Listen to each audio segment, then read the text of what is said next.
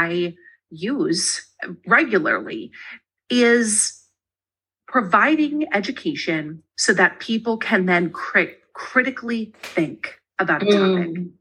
When you are a teacher, everybody learns uh, in college these sort of different levels of learning. And the lowest level of learning is rote memorization.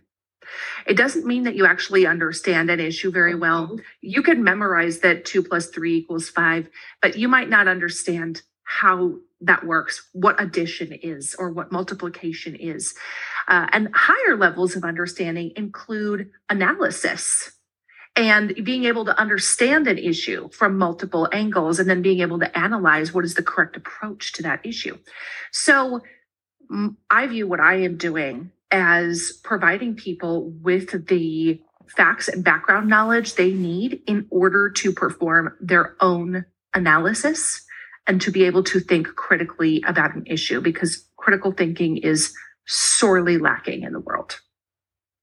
I mean, bang on. Like you're 100% right with that. But, you know, coming back to the question about knowledge, I mean, we we all got that information. We all got the same information and in high school, and yet some people are better at putting themselves in the position of the other and seeing an issue 360, whereas some are completely wedded to their opinion.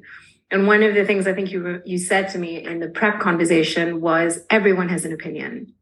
Mm-hmm. Right and you yeah. you found a way to work with people's opinions can you can you talk a little bit about that because i mean everyone has a strong political opinion that feeds into the many layers of your understanding and your belief of self right mm-hmm. but yet you manage to speak to people that might have riled someone up but not and it doesn't seem to bother you you don't take this personally how does how do you do mm. this mm.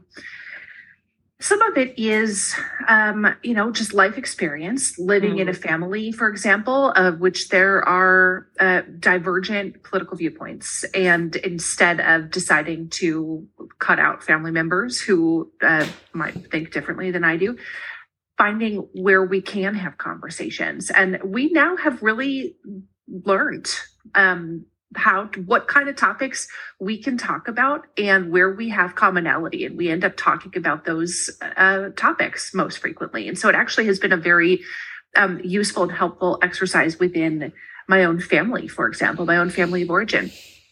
Um, but when you go back to this idea that everybody has an opinion about something it's it's actually a very dangerous thing to think that one person has all the correct opinions.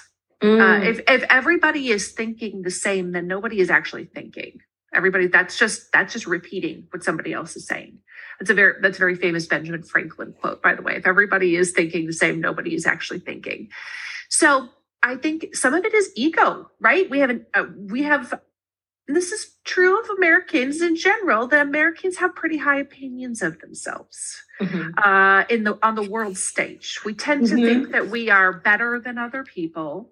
Uh, that we have figured it out. That American democracy is the way to go. That everything we do turns to gold. Uh, that we we have fig- we have the lock on the right and correct way to do things. And people who live outside of the United States, I think, uh, might roll their eyes at, at, that, at that idea. Uh, and maybe rightfully so, right?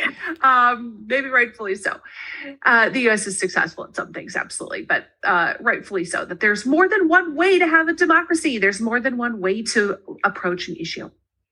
And so, um, when we are able to let go of some of our own ego surrounding our beliefs mm-hmm. um, that actually is the that actually is the sweet spot of where progress can happen is when we are able to say listen maybe there's more than one way to look at this issue. Maybe my own way is not the only way of looking at this issue. Maybe you have an experience or a viewpoint that is um, that i have not considered because that has not been my lived experience